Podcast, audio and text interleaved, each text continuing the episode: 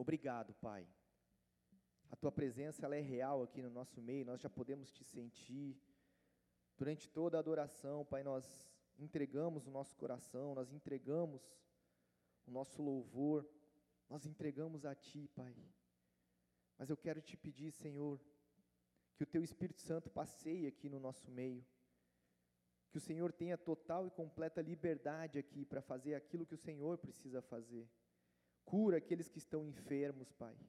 Cura, Senhor, aqueles que estão neste momento nos hospitais também, Senhor.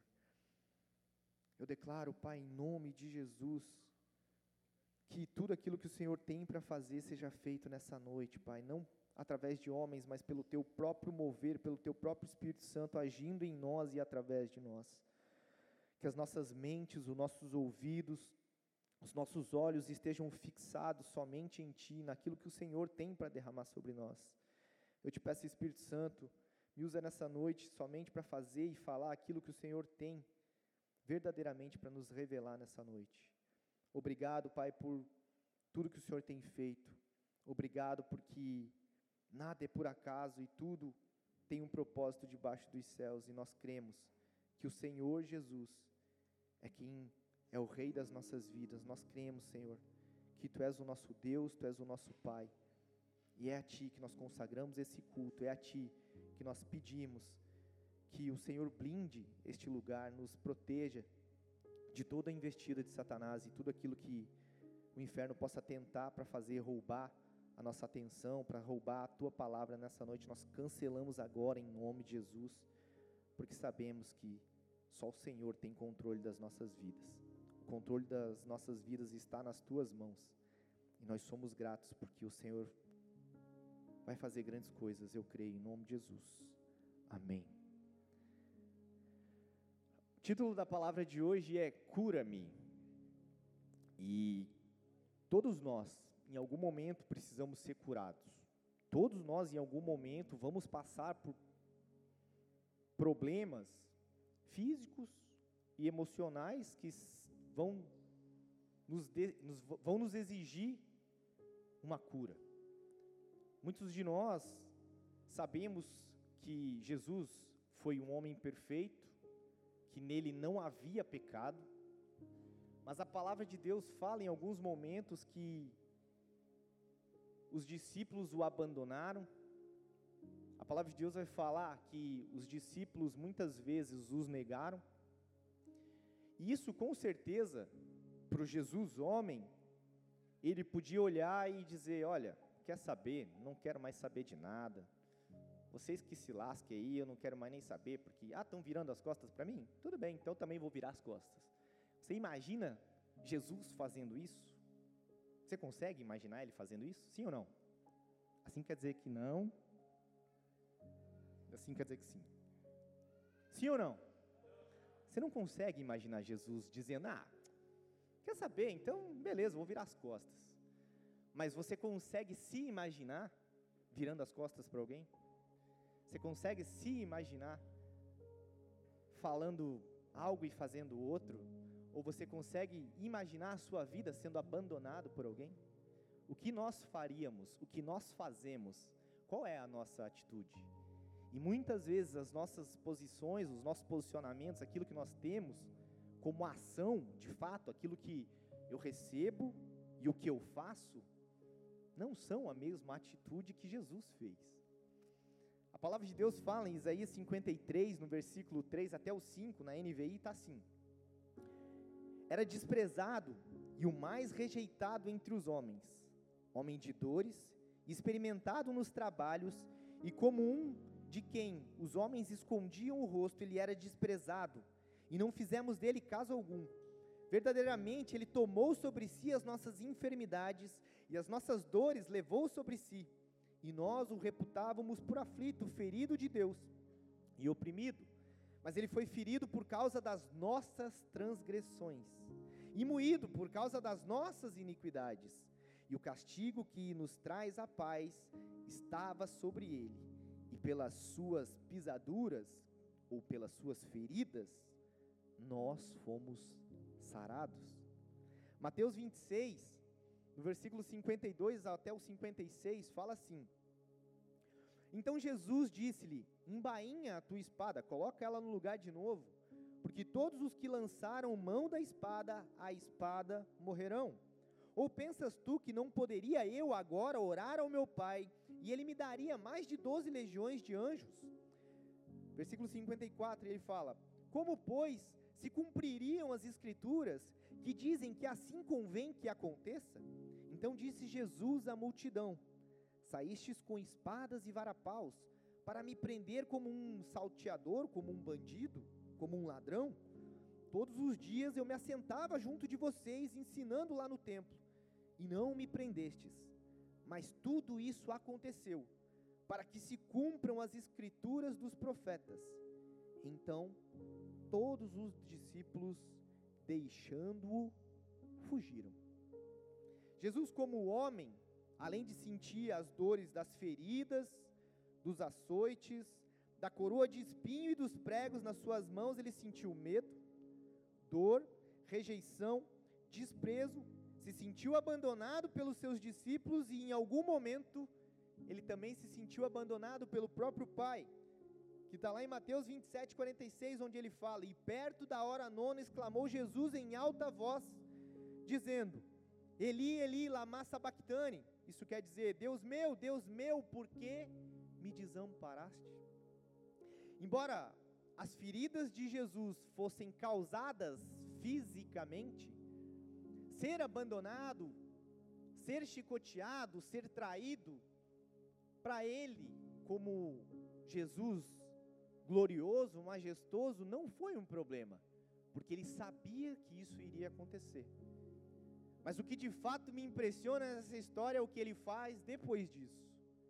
Porque mesmo pregado na cruz, mesmo sendo abandonado, rejeitado, mesmo sendo totalmente traído, ele olha para todo mundo e diz: Pai, perdoa, porque eles não sabem o que fazem.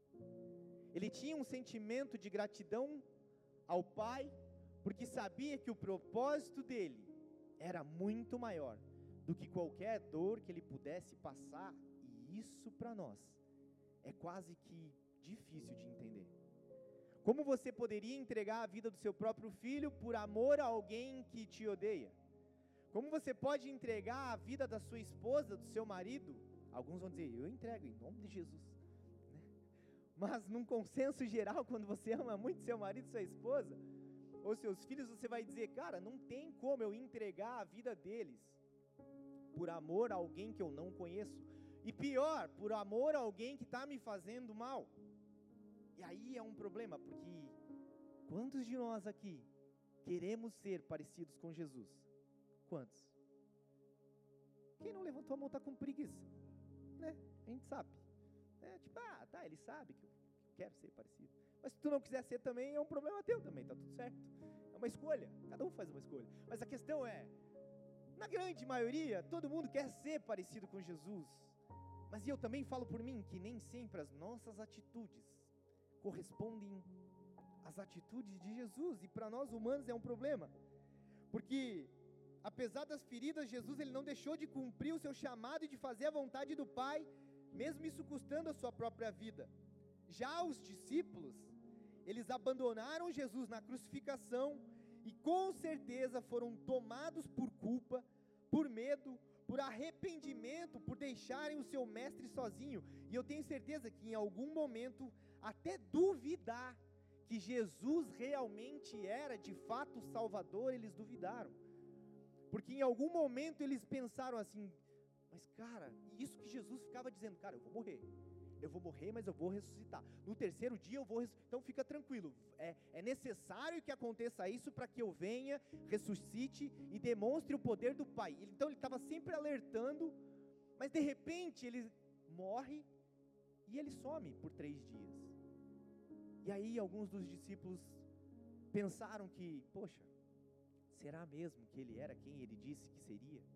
Será que, e mesmo tendo visto tantos milagres, tantos prodígios, tantas maravilhas, eles ainda continuaram duvidando, alguns deles, que Jesus era o próprio Jesus. Só que, com certeza, aqueles discípulos eles ficaram emocionalmente feridos a ponto de duvidar o seu, o seu próprio real chamado se eles tinham vi, se ele tinha, se eles tinham visto e se eles tinham andado com Jesus que de fato era real. Muitas vezes nós seremos como Jesus, abandonados nas aflições para termos um encontro direto com o Pai. Muitas vezes você vai olhar e vai dizer: caramba, ninguém está do meu lado. Eu não me sinto amado, eu não me sinto parte, eu não. E cara, como isso dói. Como isso dói quando você olha para alguém e você diz: não sei, não, não encaixa, não faz, não dá, não parece que não está certo. As pessoas que você confiava de repente não estão mais. As pessoas que você olhava de repente não estão mais para você. E geralmente, quem mais vai te magoar são aqueles que estão mais perto de você. Maridos, vocês são a maior causa das dores das suas mulheres, muitas vezes. Mulheres, vocês muitas vezes vão ser a maior causa das dores dos seus maridos. Pais, vocês muitas vezes vão ser as maiores causas das dores dos seus filhos. Filhos, vocês muitas vezes vão ser as maiores causas das dores dos seus pais. E sabe por que, que isso acontece? Porque um estranho não pode ferir você, porque você não dá importância nenhuma para quem é estranho. Sim ou não? Você imagina que Jesus tinha ali doze, e os doze em algum momento não estavam com ele. Ali a Bíblia, a gente leu em Mateus 26, que todos eles fugiram na hora que foram pegar Jesus para levar para a crucificação. Todos fugiram. Mas todos diziam: Não, vamos lá, o propósito é maior. Mas na hora, todos fugiram. Jesus, ele curava feridas e doenças físicas, a gente já sabe. Tem muitos versículos que vão mostrar na Bíblia falando a respeito de curas de leprosos, de cegos, de paralíticos. Mas será que Jesus conseguia curar, de fato, feridas que estavam aqui no coração? A palavra de Deus fala em Atos, no, no capítulo 5, versículo 15 e 16, na NVI está assim: De modo que o povo também levava os doentes às ruas e os colocavam em camas e macas, para que pelo menos a sombra de Pedro projetasse sobre alguns enquanto ele passava. Afluíam também multidões das cidades próximas a Jerusalém, trazendo seus doentes e os que eram atormentados por espíritos imundos, e todos eram curados. Alguns traumas que nós temos na nossa vida foram feitos lá na infância. Alguns traumas que nós carregamos na nossa vida, algumas marcas, algumas feridas, foram feitas por pessoas ao qual nós confiávamos e amávamos lá na infância. De repente, você era uma criança que não teve o amor do teu pai, e homens que estão aqui, nós somos uma boa parte responsável pelo cuidado dos nossos filhos e por aquilo que eles serão no futuro. Então, se você é um mau pai, provavelmente você está ferindo e está causando muitas feridas no seu, no seu filho, na sua filha, lá no futuro, que vai, ser um, vai ter uma grande dificuldade para que isso seja curado. As mães elas têm um, elas têm um papel importantíssimo na cura né, dos filhos, mas os pais é quem dão a direção os pais é quem dão a correção e o limite. Quando falta uma figura paterna, falta limite, falta cuidado e falta coragem. E muitas vezes, quando falta tudo isso, vira rebeldia. E aí, quando nós não temos uma figura paterna, nós nos tornamos rebeldes. Seja ela uma figura paterna de Deus, ou seja ela uma, uma figura paterna humana, do homem. E nós somos cada vez mais impelidos com essas machucaduras, com essas, com essas feridas emocionais. E nós somos os maiores causadores dessas feridas, uns nos outros. Quantos aqui, por exemplo, não tiveram um pai muito presente na sua infância? Levanta a mão. Olha, olha para o lado agora. Leva, continua com a mão levantada e olha para o lado. Quantos aqui acham que não foram amados de forma como gostariam de ser amados pelo seu pai, a figura paterna. Levanta sua mão. Vocês entendem que isso tem total relação com Deus? Porque muitas vezes nós vamos conseguir, nós vamos levar essa falta de paternidade, essa falta de cuidado com que o nosso pai, o homem, a presença, a figura paterna, masculina, teve com a gente na infância, nós vamos levar isso para o nosso relacionamento com Deus.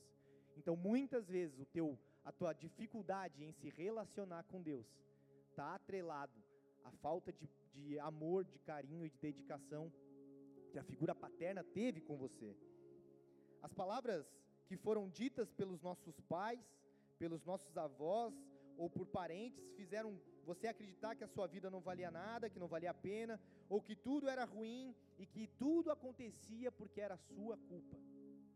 Eu lembro de uma vez que eu ouvi uma frase de, um, de, uma, de uma pessoa e ele contando essa história para mim a respeito da vida dele e ele falou assim: A minha mãe disse que desde que eu nasci, o meu pai não parou de trair ela. E aí ele, eu lembro dele falando que ele se sentiu culpado, porque todas as vezes que ele imaginava a família dele destruída, rompida, é porque ele tinha nascido. Então ele carregou por anos essa história de que, cara, a culpa é minha, porque eu nasci, meu pai fez isso e minha família ruiu. Então ele, ele levava isso por muito tempo. Só que eu quero mostrar para vocês quais são, pelo menos, os cinco problemas que uma pessoa ferida emocionalmente pode enfrentar e como é que o inferno usa dessas feridas para que ele nos afaste dos propósitos de Deus. Porque talvez nesse momento você está passando por uma separação. Talvez nesse momento você está passando por uma briga, por uma discussão. Você discutiu com alguém que você ama, você discutiu com alguém que você confiava, ou você foi traído por alguém que você confiava muito. E aí isso causou uma ferida dentro de você. Então eu quero te mostrar o que isso acontece. A cada pessoa ferida emocionalmente, cada pessoa ferida emocionalmente pode experimentar diferentes desafios e dificuldades. E dependendo da gravidade da situação, pode acontecer isso aqui. Primeiro ponto: baixo, baixa autoestima. Traumas e experiências dolorosas podem levar a uma baixa autoestima e uma autoimagem negativa, fazendo com que as pessoas se sinta inadequada, sem valor, indesejável, não bem-vinda. Então, quantos de nós vão sentir que uma se, vão se sentir inferior a outras pessoas porque tem um problema, tem uma ferida e vai achar que todo mundo é melhor, que todo mundo sabe fazer, que ele não presta, que ela não presta, porque quando era pequeno de repente o pai falava: Olha, você não sabe fazer, você é burro, você não vai dar em nada. Quantas palavras foram lançadas sobre nós e refletiu no nosso caráter, refletiu nos nossos pensamentos e daquilo que nós pensávamos sobre nós mesmos. Segundo ponto, dificuldade de confiar em alguém. Quando alguém é ferido emocionalmente, pode ser difícil de confiar em outras pessoas e se sentir seguro em relacionamentos íntimos ou em situações sociais. Você é uma pessoa que dificilmente você consegue confiar em alguém. Dificilmente você vai entregar sua vida, sua intimidade, você vai ter pouquíssimos amigos porque você não consegue confiar mais nas pessoas. Porque lá atrás, aquelas pessoas que você confiava, elas te traíram. As pessoas que estavam juntos já não estavam mais. As pessoas que você contava, elas te passaram a perna, o sócio que você queria te passou a perna, a esposa te traiu, o filho virou as costas para você. E aí então você não consegue mais entrar em relacionamentos íntimos ou sociais porque você deixou essa ferida se acumular dentro de você. Terceiro ponto, e é um ponto bem problemático, você pode, você pode, isso tudo pode causar ansiedade e depressão. A dor emocional ela pode levar a ansiedade e depressão e a outros problemas de saúde mental. A pessoa ela pode experimentar sintomas como medo, nervosismo, tristeza, isolamento social e falta de interesse em atividades que antes eram prazerosas. Você começa achando que, ah, cara, eu só quero ficar na minha de boa. Ah, eu só estou aqui, ninguém me incomode que está tudo certo. Quando você começou a sentir isso, eu sei por experiência própria, acenda um sinal de alerta, acenda uma, uma lanterna amarela e dizendo assim, cara, tá acontecendo alguma coisa. Tô sentindo alguma coisa que eu não sentia. Comece a cuidar, porque é exatamente nesse momento que o inferno pode entrar e dizer: você não precisa de ninguém, você não precisa de nada, você, você é autossuficiente. Então você cai na armadilha dessa forma. Quarto ponto, você tem dificuldade de estabelecer limites saudáveis. Pessoas feridas emocionalmente, elas podem ter dificuldade em estabelecer um limite saudável e podem se encontrar em relacionamentos tóxicos ou em situações que agravam a sua dor emocional. Sabe aquele problema que você pensa assim: caramba, meu marido me trata mal, meu marido me bate, eu estou num relacionamento apanhando, eu estou num relacionamento onde eu sou agredida verbalmente, às vezes até fisicamente, mas eu não posso me separar, porque senão quem vai me querer? Ou o que, que vão falar? Ou você acaba aceitando muitas coisas. Ah, não, vou é, deixar assim mesmo, uma hora passa. Se você não resolver isso, você sempre vai ser dependente emocionalmente. E a gente acha que isso só acontece com mulheres.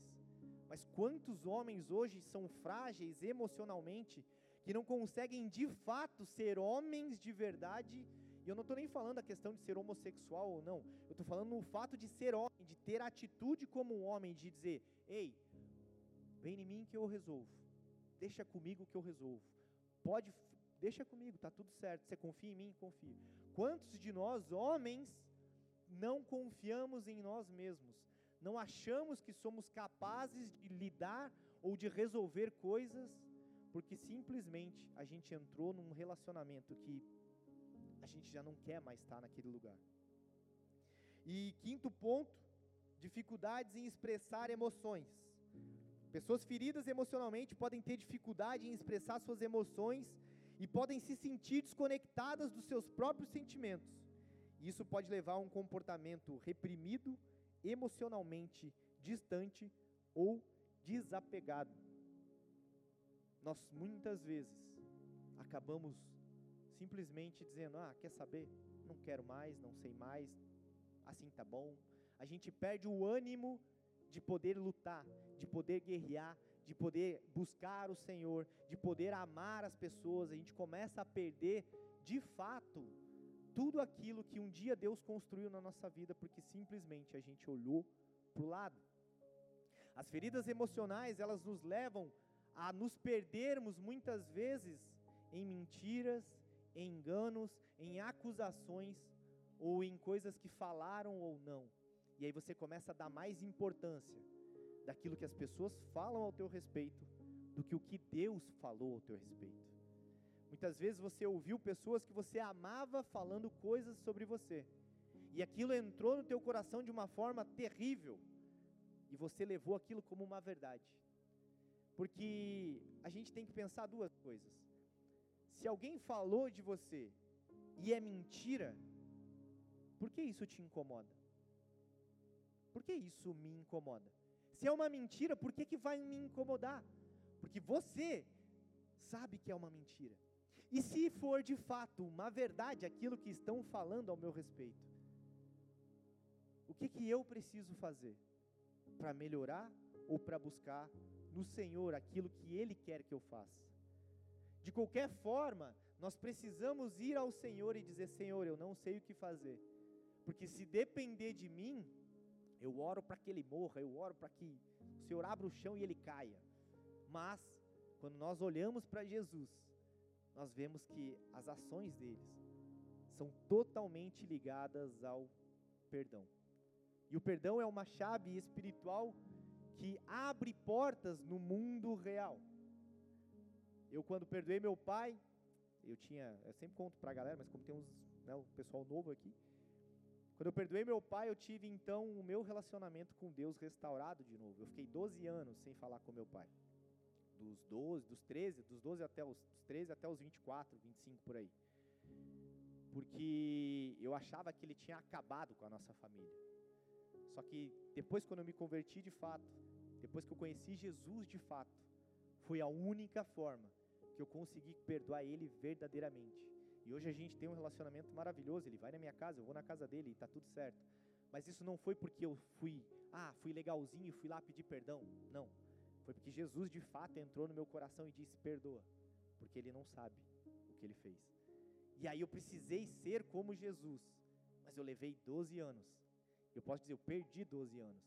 Mas agora a gente tem tentado restaurar esse tempo.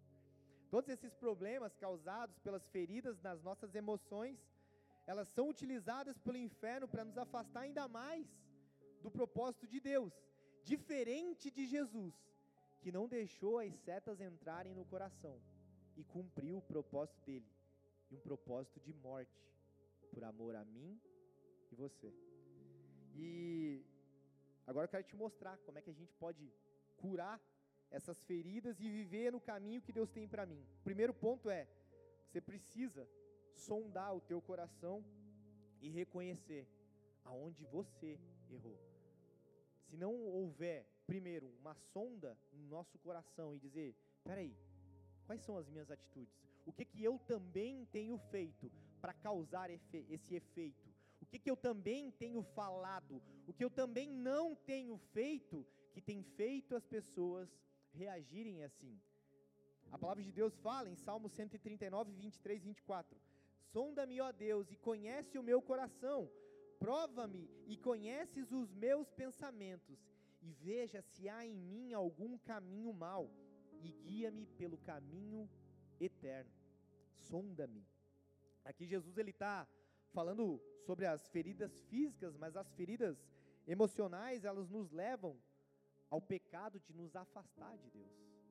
Porque, por exemplo, quando os meus pais se separaram, no mesmo instante, eu pensei que a culpa era minha, por eles terem feito aquilo, e eu pensei que a culpa era de Deus, que não estava cuidando da minha família.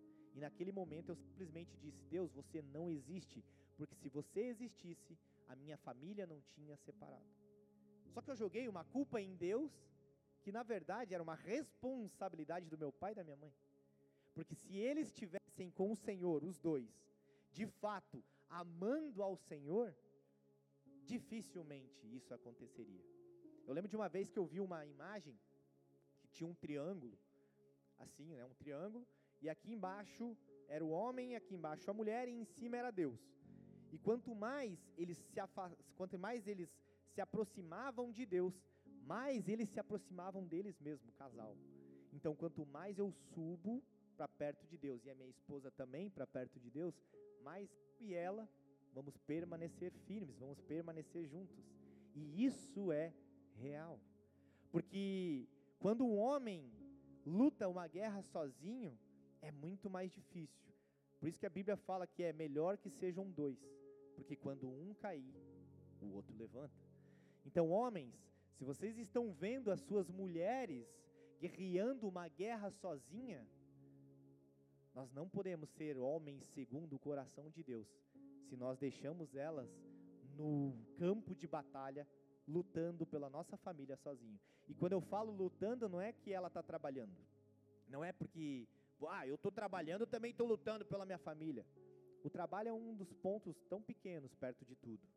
Se você perguntar para o seu filho, se você perguntar para sua esposa, se eles preferem dinheiro ou mais tempo com você, eu tenho certeza que a maioria, se o relacionamento de vocês é bom, eles vão dizer que eles preferem mais tempo com você. Então, o dinheiro é uma consequência do trabalho. Todo mundo precisa trabalhar. Amém. Mas a questão é o quanto você está perto da sua esposa, o quanto você está perto dos seus filhos, o quanto você está perto do seu marido. Porque também não vou só bater nos maridos agora, vou bater nas mulheres também, nas esposas. Se você é uma mulher que só reclama do seu marido e principalmente se você fala mal do seu marido para outras mulheres, você está fazendo com que todo mundo tenha um julgamento a respeito do seu marido. Você também, por mais endemoniado que o seu marido seja, por mais problemático que ele seja, se você é uma mulher segundo o coração de Deus, você vai dobrar o seu joelho, porque eu lembro no começo do meu casamento, quando a minha esposa falava coisas sobre mim, para mim mesmo, ela sempre foi muito direta, quem conhece sabe, ela não tem muito papo na língua, ela fala direto e está tudo certo. ela resolve na hora, não fica falando, ah, mas ó, veja bem, meu marido. Não, é o seguinte, senta aqui, vamos resolver. É assim. E eu lembro de um dia bem específico, ela dizendo, ela dizendo para mim assim: você é muito mentiroso. Naquela época eu estava desviado, estava querendo voltar para a igreja, a gente estava meio tentando assim. E eu, eu já estava aqui no Bola, mas eu estava tentando conhecer o Bola, ainda era lá na, no Rio Tavares. Aí eu falei, cara, ela me chamou de mentiroso. Quem que essa santarrona pensa que ela é? E eu comecei a, na minha cabeça, né? Porque eu não queria fechar o pau naquela hora. Só fiquei pensando, mas quem tu pensa que tu é? Tá achando que tu é um vice-querubim? Tá achando que tu é alguma coisa para me dizer que isso, que aquilo? Eu fiquei muito endemoniado dentro de mim. Eu falei, você tá pensando que ela é o quê? E aí foi, foi, foi, passou e eu não admitia, não admitia. Eu contava uma mentira, depois contava outra mentira para desmentir a mentira, para continuar mentindo, para poder sustentar a mentira. Era quase o pai da mentira. Aí eu lembro nitidamente o dia que o Espírito Santo falou. Eu já estava um pouquinho mais convertido. E ele falou para mim assim: Você é muito mentiroso. E sabe aquele constrangimento que vem de dentro assim, e você diz: Cara, e agora? Quando é minha mulher que fala, eu chamo ela de endemoniada, mas quando é Deus que fala, eu falo o quê? Né? E aí naquele momento, não foi a minha esposa que me acusou. E eu lembro, eu lembro da frase dela, ela falando assim: a partir de hoje eu vou orar para que toda vez que você minta, o Espírito Santo te constranja. Eu falei, pode orar, eu não estou nem aí para você nem para Espírito Santo. Eu quero mais que vocês tudo se exploda. Eu estava bravo, nervoso. E eu lembro que o Espírito Santo me convenceu, porque ele que convence do pecado, da justiça e do juízo. Aí eu falei, bom, agora o Espírito Santo me falou. Então, mulheres, vocês têm um papel extremamente importante como um papel de intercessora. Eu sei que, por lógica, as mulheres são mais sensíveis emocionalmente. Elas têm a tendência maior a serem defraudadas emocionalmente. Mas quando vocês são sustentadas pelo Senhor, nada pode abalar a fé de vocês. Isso é inacreditável. Porque quando Jesus aparece a primeira vez depois da ressurreição, ele não aparece para homens. Vocês já perceberam disso? Apare... Jesus aparece para mulheres. Não porque elas eram fofoqueiras e espalhar para todo mundo. Não é isso. É porque realmente eles sabiam o poder que a palavra de uma mulher tem. Eles sabiam que as mulheres, a mulher samaritana, naquela época eles nem poderiam falar com, com homens, elas nem poderiam falar, mas por que, que Jesus escolheu ela naquele lugar, naquele momento? Porque ele sabia que dos testemunhos, das feridas daquela mulher samaritana, ia sair poder para curar, ia sair poder para alcançar uma nação que tinha rixa com eles, que não podiam se dar com eles. Ele, ele usou uma mulher para alcançar esse povo. Outro segundo ponto, arrependimento. Marcos 2,17 fala assim: E Jesus, tendo ouvido isso, disse-lhe: os, os sãos não são os que necessitam de médico, mas sim os que estão doentes. Eu não vim chamar os justos, mas sim os pecadores ao arrependimento. Como a gente vê ali em Marcos 2,17, Jesus está chamando os pecadores ao arrependimento. O arrependimento, a mudança das nossas práticas. E, a, e essa mudança faz com que a gente alcance a santidade. Ou seja, primeiro a gente reconhece, depois a gente se arrepende, muda a nossa conduta moral, muda completamente as nossas práticas espirituais e então alcança a santidade. Hebreus 12, 14 fala assim: Esforcem-se para viver em paz com todos e para serem santos. Sem santidade ninguém verá a Deus. Muitas vezes a gente fala esse versículo sem a primeira parte. Muitas vezes você vai ouvir a gente falando assim: porque sem santidade ninguém verá a Deus. Isso é bíblico, isso está aqui. Mas olha o que, que ele fala antes dessa, dessa frase. Ele fala: esforcem-se para viver em paz com todos e para serem santos, porque sem santidade ninguém verá a Deus. Então ele está nos dando uma, uma direção de que, cara, tá, tá difícil, tá difícil lidar uns com os outros, tá difícil de você aturar um com os outros, se esforce. Está difícil aturar o marido, está difícil aturar a esposa, está difícil aturar qualquer coisa. Se esforce, se esforce, se mantenha forte. Mas espera aí, se mantenha forte aonde? Na musculação? Se mantenha forte fazendo exercício, corrida? Não, se mantenha forte no Senhor. Pode fazer musculação, pode fazer corrida, tá tudo certo.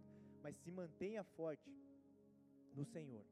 E aí então, a santidade, com santidade, você e eu veremos a Deus. Terceiro ponto, de 5, está quase acabando. Tenha fé.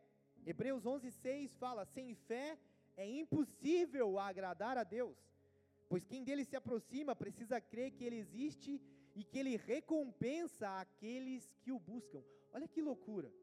A gente entende que sem fé é impossível agradar a Deus, pois quem dele se aproxima precisa acreditar, precisa crer que ele existe e que ele recompensa aqueles que o buscam. Não é uma só uma questão de barganha, eu estou buscando porque eu sei que ele vai me dar algo. Mas quando eu de fato começo a entender que a minha fé agrada ao Senhor, eu começo a buscar a Ele, não porque eu quero algo, mas porque eu quero agradar a Ele. E aí então as coisas começam a fazer sentido. Eu já não mais venho para a igreja para agradar alguém, mas para agradar a Cristo. Eu já não mais trato o meu marido somente porque disseram que eu tenho que tratar o meu marido bem, ou a minha esposa bem, mas porque eu realmente amo a Cristo, e por eu amar a Cristo, eu trato os outros bem, eu trato o garçom bem, eu trato o motorista bem, eu trato o boas-vindas bem, eu trato o pessoal do infantil bem, eu trato os meus filhos, o vizinho bem, porque então eu quero agradar o meu Deus. Quarto ponto, para que a gente consiga curar as nossas feridas, é pedir ajuda. Peça ajuda. Provérbios 28, 13 fala: O que encobre as suas transgressões nunca prosperará. Caraca, nunca prosperará. E não está falando de dinheiro, está falando de prosperidade em todas as áreas. Mas o que as confessa e deixa, alcançará a misericórdia. Ou seja, eu preciso confessar as minhas transgressões, eu preciso pedir ajuda, mas eu preciso deixar as minhas as transgressões para que eu alcance misericórdia. Se você tem algum tipo de problema com alguém e não consegue resolver, peça ajuda. Se você está com um problema no teu casamento, peça ajuda para um homem de Deus, para uma mulher de Deus. Porque não adianta você pedir conselho sobre o seu casamento que está ruindo para alguém que tem o casamento destruído. Não adianta você pedir conselho financeiro para quem está falido financeiramente.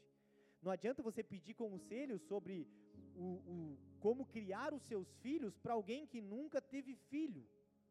Porque vamos lá, gente, quem tem filhos aqui? Você pode ler o manual que for, sim ou não? Pode ler a, a Bíblia de como cuidar dos seus filhos de A a Z. Mas na hora do rolê, o negócio é totalmente diferente. Na hora que o, o pau está torando ali, é totalmente diferente. Não existe um manual, existe sim direcionamentos que a gente vai ter como homem e mulher de Deus para cuidar dos nossos filhos. Mas, de fato, no dia a dia, é fazendo, é sendo pai, sendo mãe. Eu lembro que uma amiga minha, lá dos Estados Unidos, ela ficou grávida agora, há pouco tempo, e ela falou: Raul, é um misto de alegria com meu Deus me ajuda, porque eu não sei o que fazer. Eu falei: calma, vai dar tudo certo. No máximo você vai pôr talco na boca da criança, mas tá tudo certo, depois você se resolve. No máximo ele vai comer talco sozinho, quando você, né, porque o meu fez isso, ele estava lá e de repente pegou a lata de talco e se jogou tal. Mas está tudo certo, ele vai sobreviver. O importante é, você precisa amar aquela criaturinha tão pequenininha a ponto de cuidar dele em todo o tempo. E você precisa se dedicar. E é isso que a gente precisa fazer com o Senhor. Eu preciso amar Ele em todo o tempo e me dedicar para que eu realmente tenha relacionamento com Ele. E por último, o mais difícil dessa lista, o que, que, vocês acham que é a mais difícil de todos? Hum? Alguém falou aí. Opa! quê? Como? Como? Perdão. Sem dúvida alguma, é o ponto mais difícil para você ser curado de uma ferida emocional, é o perdão. Mateus 6,14 fala assim: Porque se perdoardes aos homens as suas ofensas, também o vosso Pai Celestial vos perdoará a vós. Marcos 11, 25 fala: E quando estiverem orando, se tiverem alguma coisa contra alguém, perdoem-no, para que também o Pai Celestial lhes perdoe os seus pecados.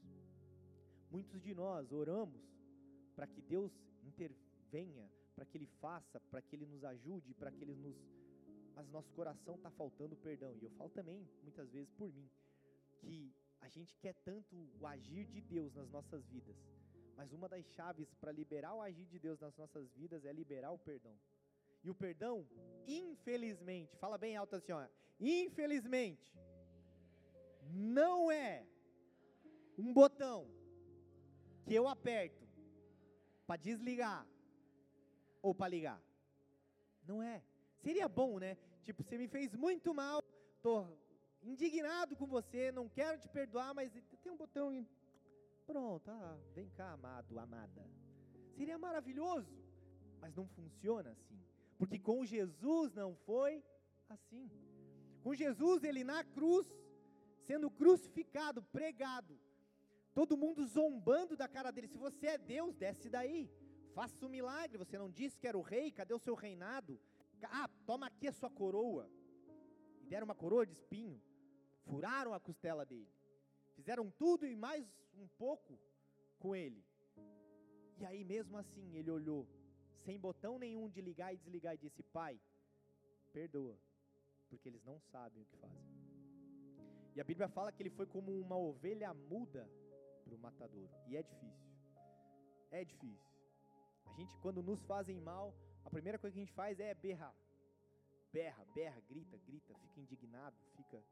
Essa semana, uma pessoa do além, enviado do Satanás, veio me incomodar eu falei, é porque eu vou fazer um textão aqui, vou postar no Twitch. Daí eu falei, daí a Vanessa assim, amor, não, né? Não, mas é porque. Parecia o, aquele o Tasmania. Falei, não, porque ela merece. E a minha esposa é muito boa, né, João? Ela merece. Daí eu falei, quer saber, cara? Não vou, mas eu devia. Mas eu Aí aquele, eu, fui, eu fui orar, eu fui, Deus, me ajuda, mas não me dá força, porque se o Senhor me der força eu vou matar, assim, então só me dá paciência. Dá paciência e. Aí aquele foi entrando dentro de mim, e todo momento eu estava de boa, de repente vinha aquela palavra daquela pessoa sobre mim assim, endemoniada, endemoniada, não, não vou falar nada. Sabe, você fica numa guerra interna. Você fica numa guerra dizendo assim, porque a Bíblia fala, né, que é o espírito milita contra a carne. Fica tretando. Aí fica o Raul velho dizendo, não, vamos lá e mata, acaba com tudo, tá tudo certo. E o Raul novo diz, não, cara, vai dar tudo certo. Na glória vai ser melhor do que aqui. Falo, não, mas ele não está na glória, nós vamos mandar ele para o inferno agora. Não, mas calma. Sabe, e você fica naquela, aquela, aquela. Mas a melhor coisa, de fato, homens, se você tem uma mulher sábia em casa, ouça ela também, já é o primeiro ponto. Mas o ponto crucial é, Senhor, me ajuda. Me ajuda. De fato, eu pedi ajuda para o Senhor, Senhor.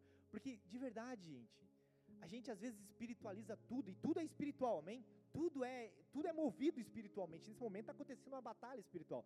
Mas a questão é, tem coisas que são ações aqui, no agora. E eu preciso tomar essas ações, eu preciso, eu não posso ser deixado, eu não posso me deixar controlar por aquilo que eu vejo, por aquilo que falam, por aquilo que eu ouço. E aí eu comecei a orar, falei, Deus, me ajuda a não querer revidar, porque eu sou muito sanguinhão, assim, eu sou tipo, tomei, levou, tá, e acabou e foi. Sabe, tipo Pedro, assim, ah, pum, pega a espada, corta a orelha e calma, irmão, vamos colar a orelha aqui de novo, guarda essa espada aí, né? Ele que lança pela espada, vai morrer pela espada. Falei, não dá nada, depois não resolve. Não, calma, tá tudo certo. E aí você começa a tratar alguns dons, você começa a receber alguns dons do Espírito Santo. Longanimidade, paciência, sabe? Ter um bom ânimo, um, um, um ânimo longo, sabe? Você tinha um pavio curto, Deus te aumenta o pavio. Claro, e aí você vai levando, você vai entendendo que o perdoar nem sempre, nem sempre, eu acho que a maioria das vezes, não vai ser com relação ao outro, ao que ele fez, mas aquilo que fizeram com você e como você vai responder aquilo que fizeram com você. Se alguém te fez mal, se alguém está te fazendo mal, a sua ação vai falar muito mais do que a ação do outro. O Deus que você serve ou que você não serve vai falar muito mais do que qualquer ação ou palavra que você tiver. E é engraçado que a minha esposa ela recebeu uma mensagem de uma outra pessoa também, afrontando ela do nada, assim, aleatório, por uma parada que ela postou e que não tinha nada a ver. Tipo, a minha esposa posta de tudo, desde o papagaio até tudo, né? Quem conhece sabe. E aí uma pessoa veio querendo satisfação, tirar satisfação, porque ela estava postando em direta.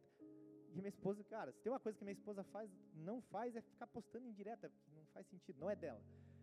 E aí eu pensei, nossa, agora eu vou ver, porque ela é doida, né? Ela é colérica. Eu falei, agora nós vamos ver quem é que tem Jesus. Falei, né, agora nós vamos testar, e eu querendo botar uma lenha só para vê-la, né? Tudo errado, fazendo tudo errado, né? Falei, não, mas quem sabe, amor, se tu responder, ela falou, amor, numa calmaria que deu raiva assim dela, ela falou assim, amor, para que que eu vou responder? Falei, não, para nós ver sangue, para nós ver a treta pegando fogo. Ela não vai acrescentar nada da minha vida. Eu falei, droga, não deu certo, né?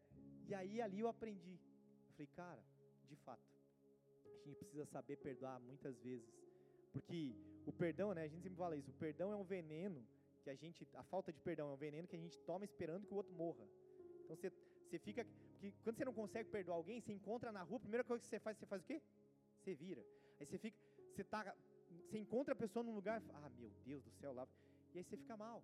Então é mais fácil você perdoar e resolver do que simplesmente morrer espiritualmente. E para encerrar, cinco versículos rápidos. Colossenses 3, 12 e 15 fala assim: Portanto, como povo escolhido de Deus, santo e amado, revistam-se de profunda compaixão, bondade, humildade, mansidão e paciência. E agora vem a parte difícil. Suportem-se uns aos outros e perdoem as queixas que tiverem uns contra os outros. Perdoem como o Senhor lhes perdoou. E aí deu ruim. Acima de tudo, porém, revistam-se do amor, que é o elo perfeito. Que a paz de Cristo seja o juiz em seus corações, visto que vocês foram chamados a viver em paz, como membros de um só corpo, e sejam agradecidos. Jeremias 17,14 fala assim: Cura-me, Senhor, e serei curado. Salva-me, Senhor, e serei salvo, pois tu és aquele a quem eu louvo. Salmos 32: Senhor meu Deus, a ti clamei por, por socorro e tu me curaste. Salmo 126, 5 e 6. Os que semeiam em lágrimas cegarão, colherão com alegria. Aquele que leva a preciosa semente andando e chorando, voltará sem dúvida com alegria, trazendo consigo os seus molhos. Olha que loucura! Aquele que leva as suas sementes andando, andando e chorando. Você vai andando e chorando. E você vai semeando com dor, com lágrima, muitas vezes querendo matar, muitas vezes querendo brigar, muitas vezes querendo discutir. Você pega essa semente, engole o choro, né? Igual o nosso pai falava, nossa, engole o choro, engole o choro e vai andando e vai semeando, porque disso, dessa, desse, desse, desse tio, você vai ter uma colheita de alegria. Pode ser que a pessoa que, você, que te fez algo, ela nunca queira o teu perdão, nunca queira ser perdoada, não importa. A questão é, se você perdoar no seu coração, tenta com a pessoa se você tiver a chance, né? Pede perdão, se arrepende, mas se você conseguir fazer isso no seu coração, todas as feridas que as pessoas te fizeram, elas vão se tornar cura para a tua vida e para aqueles que tiverem contato com a tua vida. E aí sim, Jesus vai ser glorificado através das tuas ações em nome de Jesus. Amém? Baixe sua cabeça, feche seus olhos.